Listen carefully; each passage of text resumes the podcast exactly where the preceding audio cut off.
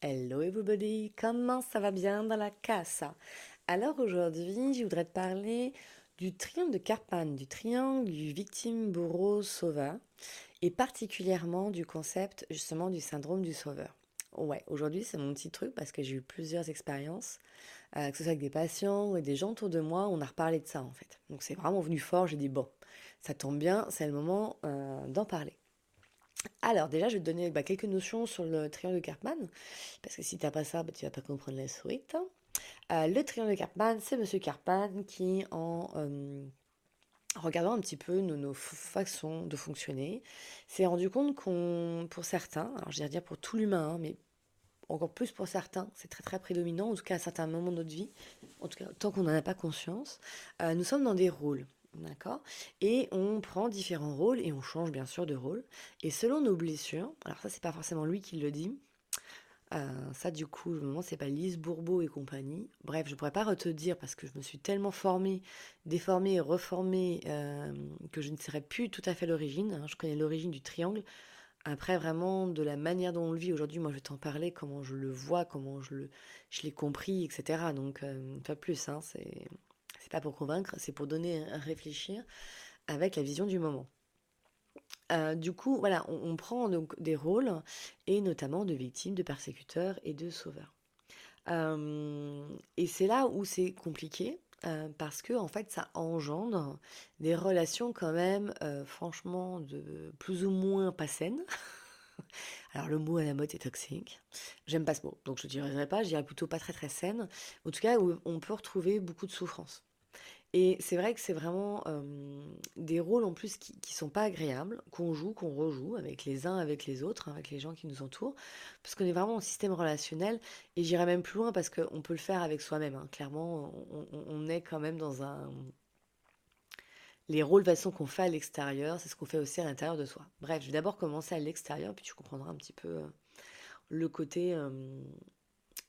ouais, le côté, le côté plus, plus dans l'intériorité. Euh, du coup, en fait, ça explique aussi beaucoup pourquoi on est en conflit. Parce que euh, on va se sentir soit victime, soit persécuteur et sauveur. Sauf qu'en fait, dans une même situation, tu peux changer de place. C'est-à-dire que, par exemple, je te, donne un exemple. Alors, il est très moche, hein, mais c'est l'exemple que je trouve le plus parlant. Imagine quelqu'un, une femme battue, ça pourrait être un homme, mais là, je utilise la femme battue, euh, qui va porter plainte à la police parce que son mari là-bas. Donc, Jusque-là, rien d'extraordinaire, c'est normal, hein, c'est la loi. En effet, elle est bien victime de quelque chose. Maintenant, vous allez voir, hein, il y, a, le être victime d'avoir vécu un événement douloureux et se victimiser, rentrer dans la complainte, rentrer dans un triangle, ce qu'on appelle le triangle dramatique, hein, victime, euh, bourreau, sauveur. Et en fait, euh, cette personne, euh, donc ils vont arrêter voilà, le, mari, la police va arrêter le mari, sauf qu'en fait, euh, au lieu de faire juste leur taf, donc euh, des dents hein, de, voilà, de, gardien de la paix, ils vont, c'est vraiment un exemple, hein, ils vont, imaginons, abuser et secouer un peu le mari. D'accord? Donc du coup, ils se placent en sauveur. On va plus que l'aider, on fait plus que notre boulot. Quoi. On, va aller la sauver de cet horrible individu, sachant qu'on n'est pas sûr qu'il là-bas. Enfin, c'est possible comme... Bon. Il y a aussi des fausses victimes, hein. bref. Euh, et du coup, bah, le persécuteur, donc à la base qui est le mari qui bat, euh, va devenir, va devenir euh, la victime du sauveur. Ça veut dire que les policiers, au lieu de sauveur, ils vont passer persécuteur. D'accord? La victime, donc qui est la femme, voyant ça, ayant pitié de son pauvre mari, va enlever sa plainte. Typiquement, elle passe en sauveur du son persécuteur qui est devenu la victime. C'est pour expliquer en fait les changements de place. C'est plus complexe que ça, mais vraiment grosso merdo, on est là-dedans. Donc la victime, en effet, on va beaucoup entendre euh, pauvre de moi, j'ai pas de chance. On est vraiment moi ce que j'appelle dans la drama queen. Alors, ce n'est vraiment pas du jugement, je l'ai fait, fait, refait et certainement encore. Pardon, sans m'en rendre compte, euh, vraiment, je, je grossis les traits, mais pour expliquer à quel point des fois on peut accepter ou même on met les gens dans des rôles. Quand on dit Ah, mon pauvre, ma pauvre. Alors, nous, on a l'impression que c'est de la reconnaissance, mais en fait, on induit inconsciemment T'as pas de chance. Enfin, on peut te dire Ah, ça doit être dur. Ah, c'est pas évident comme situation. Enfin, là, voilà, mon pauvre, ma pauvre, ou pauvre de toi. Enfin, il y, a vraiment des termes euh, qui qui renvoie vraiment, bah, t'es impuissante, quoi. Oh ce qui t'arrive voyez, donc, une fois de plus, c'est plutôt dans qu'est-ce que j'utilise comme mot, euh, parce que l'énergie, la compassion, elle, est très très bien, hein, une fois de plus. Euh, en fait, souvent, la personne qui va se placer facilement comme victime, dans ce rôle-là, souvent, c'est parce qu'elle a déjà depuis très très longtemps souffert, euh, et elle peut avoir un grand sentiment justement d'impuissance et de désespoir. Et en fait, en se positionnant dans le rôle de victime, c'est pour notamment inconsciemment rechercher l'attention, la protection et la compassion, pour ne pas prendre d'initiative ni de responsabilité, et ça je vais vraiment revenir dessus parce que avec le sauveur on est vraiment là-dedans, hein. euh, se plaint du persécuteur et recherche le soutien du sauveur. Bah oui, parce que pour qu'il y ait une victime, on a besoin d'un persécuteur. Et pour que elle, elle ait euh, l'attention et euh, la protection, etc., notamment, elle a besoin d'un sauveur. Donc tout part beaucoup quand même souvent, notamment de la victime. Euh, notamment la victime, ça peut être aussi quelqu'un qui a été très couvé, qui n'a pas eu l'habitude de s'en sortir par soi-même et qui va toujours aller chercher euh, un soutien à l'extérieur. Hein. C'est quelque chose, c'est pas forcément l'énorme pathologie. Hein. nous avons plus ou moins des nuances, euh, des fonctionnements profonds dans ce triangle ou pas. D'accord? Le persécuteur, c'est quelqu'un qui facilement va remettre la faute sur les autres. C'est ta faute, qu'est-ce que tu as encore fait? Hum, Qui va être beaucoup dans l'accusation, qui va avoir une tendance à rabaisser, notamment par la critique pour ça qu'en fait, on est tous un peu des persécuteurs. Hein. Parce qu'en général, il y a certains rôles, on se sent bien dedans. Il y en a d'autres, on aime moins. Hein. Et le persécuteur, quand moi je fais prendre conscience à mes patients qui, jouent aussi ce rôle-là, c'est hyper dur quand on veut être une belle personne, quelqu'un de bien, de gentil, qu'on n'accepte pas ses parts d'ombre. C'est compliqué. C'est vraiment compliqué. Parce que dans persécuteur ou dans bourreau, voilà, on imagine vraiment le serial killer ou euh, certains, comme ils adorent l'appeler, le pervers narcissique. Voilà, donc non. Non, tu es juste quelqu'un de souffrant et à un moment donné, notamment pour le persécuteur, souvent, hein, c'est pas une obligation, mais souvent ce sont des personnes qui ont des blessures de trahison qui sont très contrôlantes. Et du coup, elles veulent contrôler ce qui se passe en elles et aussi autour d'elles. Et c'est pour ça qu'elles peuvent imposer, mais sans se rendre compte en fait. Ou euh, d'avoir des, jugements très péremptoires, hein. c'est blanc ou noir. Donc en fait, euh, tu vois, voilà, il n'y a pas d'espace ah, ah t'es différent de moi, comment tu vois les choses. Non, c'est t'as fait de la merde ou t'as fait quelque chose de bien. Enfin, on n'est pas sur une demi-mesure. Et souvent, même si c'est bien, c'est pas assez bien. On peut voir un peu ça. Donc le persécuteur, lui, va imposer, plutôt que d'affirmer, il va imposer ses besoins et s'en moquer de ceux des autres, hein, clairement. Euh, il peut se montrer agressif pour arriver à ses fins. Euh, alors, il peut être euh, bien sûr réel ouh là là, ou imagé, excusez-moi, j'avais un petit, un petit minuta. Et euh, euh, ça peut être aussi, voilà, ça peut être vraiment quelqu'un qui, qui a une place autoritaire en fait hein, par rapport aux autres. Euh, cette personne-là, souvent le persécuteur, quand tu vas leur poser des questions, par exemple, je te reprends l'exemple du mari qui bat sa femme, enfin la personne qui bat quelqu'un d'autre, hein, parce que j'aime vraiment pas ces, ces stéréotypes-là, ces généralités, parce que ça marche dans les deux sens. Hein. Une personne qui, bat quelqu'un d'autre va dire, ben oui, mais il l'a cherché. Combien de fois j'ai entendu ça? Ben oui, mais il m'a cherché. Il m'a cherché. Mais il fait exprès. Il fait exprès de m'énerver. Essaie ou appuie. Et c'est pas faux. Hein. Des fois, vraiment, vous avez quelqu'un en face qui, même inconsciemment, hein, appuie là où, ça fait mal. Moi, je me rappelle d'une femme battue me racontait ce qu'elle disait à son mari. Et je lui disais, mais vous n'avez pas peur? Elle me dit, bah si. Je suis d'accord, mais pourquoi vous lui dites des trucs pareils en fait? Enfin, Et inconsciemment, voilà, elle, appuie aussi sur les boutons. Bref, ça c'est beaucoup plus compliqué. Euh, je vais te parler d'emprise, blabla. Mais le triangle de Carpan peut expliquer déjà euh, pas mal de choses. Hein. Donc voilà, donc nous avons en effet une pauvre victime euh, qui croit réellement que euh, n'a pas la capacité à affronter en face son persécuteur ou, ça fait un petit moment qu'il est là, c'est insinueux, et donc en effet elle s'en rend même plus compte. Hein. Du système, le persécuteur lui se sent dans son bon droit, hein, il dit mais non mais c'est pour son bien, c'est pour la réveiller, c'est pour machin, hum, j'en ai marre de subir ces trucs, donc en gros, je lui rentre dedans, hein, on est un peu là-dedans. Et c'est là que je te parle du syndrome du sauveur, parce que nous avons bien sûr un héros dans l'histoire, comme dans tous les films. Hein. T'as un gentil, t'as un méchant, t'as un sauveur. T'as, Superman, Superwoman et, compagnie. Et donc le sauveur, le sauveur pardon, c'est celui qui dit bah, je vais t'aider. Et donc il se pose en sauveur, euh, euh, que les autres le veuillent ou non. Alors quand les autres le veuillent, c'est déjà quelque chose, mais même quand tu lui demandes pas, il va quand même arriver, il va quand même t'aider, il va même des fois te prendre les trucs des mains pour le faire à ta place. Tu vois un peu l'idée? Alors qu'inconsciemment, il ne veut pas forcément sauver quelqu'un, hein, euh, mais surtout, il se considère euh, comme quelqu'un de foncièrement bon. Et c'est pas faux, c'est pas faux. L'enfer est pavé de bonnes intentions. Euh, mais il va vraiment voilà, préférer s'occuper des autres que de s'occuper de son nombril, en gros.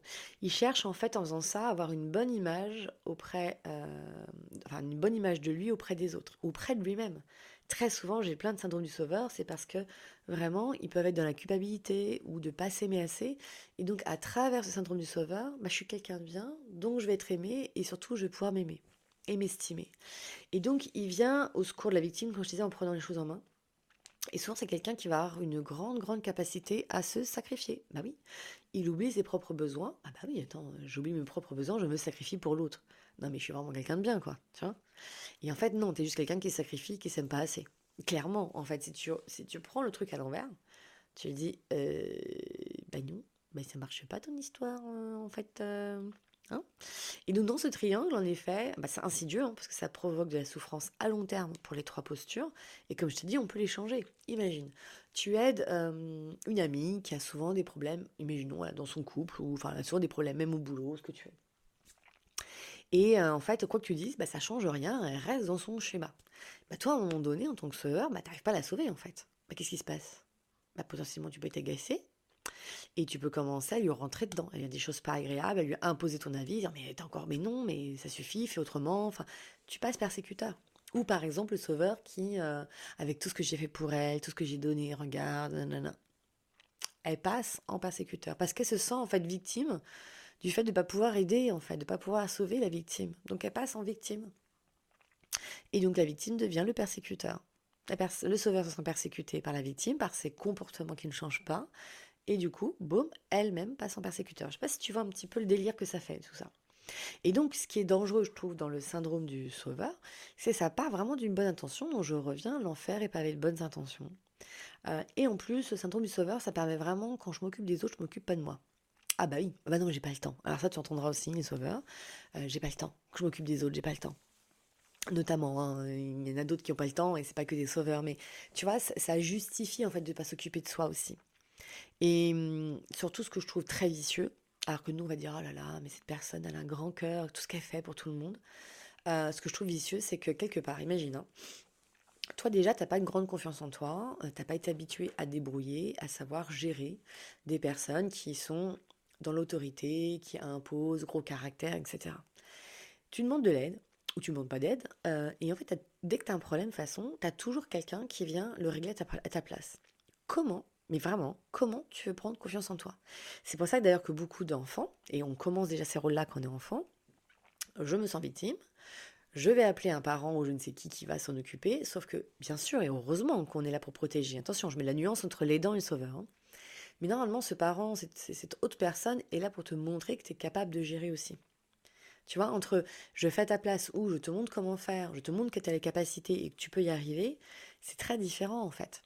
C'est très très différent. Donc en fait, quelque part, le sauveur, il empêche la victime aussi de sortir de ce triangle. Il l'empêche, il ne voit pas, euh, putain, t'es grave capable, vas-y go, quoi. Non, il dit, bah oui, t'es toujours pas capable, donc c'est moi qui suis là et qui fait ta place. Donc, il est vicieux, ce petit euh, triangle. Je ne parle pas euh, forcément des rôles. Et donc, voilà. Et le rôle du sauveur, souvent, sont des personnes qui ont des blessures d'humiliation. Alors, rôle du sauveur, rôle du justicier, hein, ça marche aussi. Euh, ou des grosses blessures d'injustice. Voilà, du coup, ils vont faire plus. Alors, il y a une petite nuance entre justicier et sauveur, quand même. Justicier, je dirais que souvent, pour moi, c'est plus sur un groupe Bon, sauveur aussi, tu me diras. Mais moi, il y a un côté plus. Enfin, voilà, il peut y avoir un truc personnel, des personnes comme ça, ponctuellement, ou carrément, euh, je viens sauver la planète, tu vois. Je, fais la justice divine. Euh, on a tous les gourous, là. Euh, du coup, bah, qu'est-ce qui est important? C'est vrai que le sauveur, ça veut dire qu'il a quand même une, grande empathie. Hein. Il va juste à se nuancer, c'est-à-dire qu'il peut choisir d'aider sans se sacrifier avec la conscience de ses propres besoins.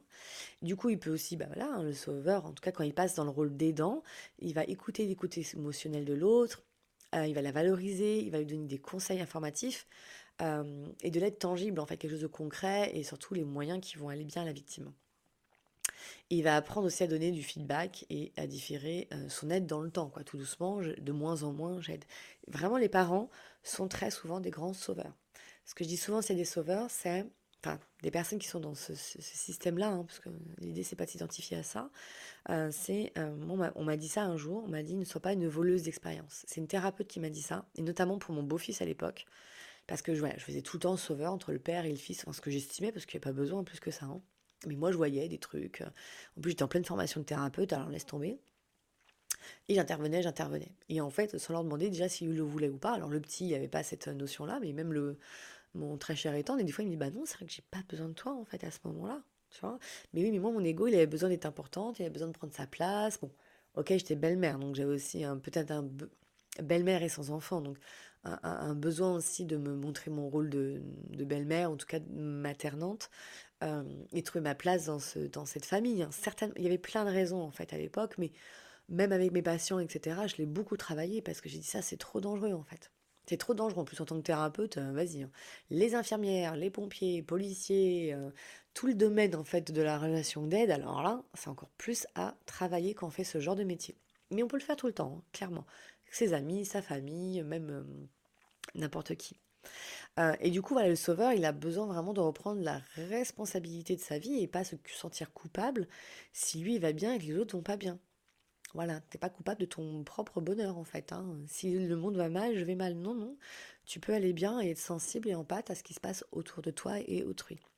Et du coup, le sauveur, il peut aider la victime justement à accepter sa vulnérabilité, mais pas sa faiblesse. Voilà, nous ne sommes pas des êtres faibles.